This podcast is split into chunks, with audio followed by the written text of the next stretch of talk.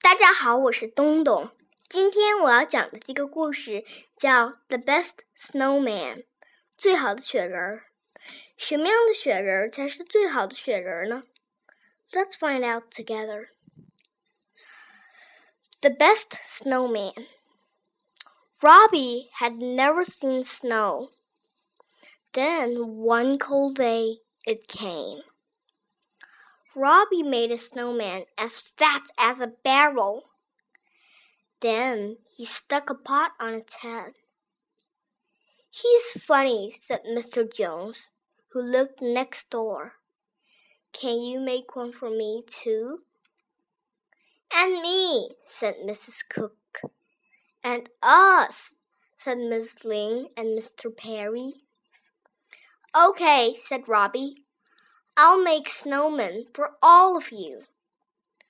One like yours, please, said Mr. Jones. As fat as a barrel. The snowman was a very funny shape, but Mr. Jones was pleased. A tall, thin one, please, said Miss Lane. The snowman was so tall and thin it couldn't stand up but Miss Ling was pleased. I'd like a snow woman, please, said Miss Cook. The hat was much too big for the snow woman, but Mrs. Cook was pleased. Robbie came to the last house.